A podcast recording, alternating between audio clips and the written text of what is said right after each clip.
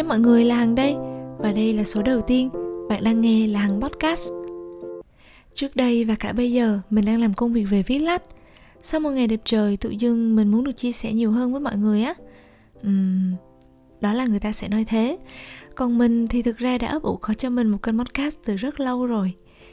Có nhiều lý do để mình trì hoãn tới tận bây giờ. Mà phần lớn nguyên nhân đến từ việc lười Quá lười luôn. Mình hơi giận thôi Chứ thật á.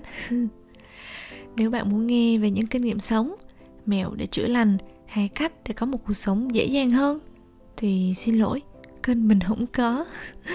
mình sẽ kể cho các bạn nghe về những trải nghiệm mà mình có được trên hành trình tập sống. Biết đâu mình đồng điệu với nhau ha.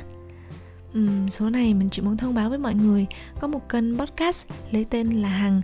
Chủ nhân kênh này thường trú tại Sài Gòn, quê Đắk Lắk và thích đi Đà Lạt. Vậy nhá.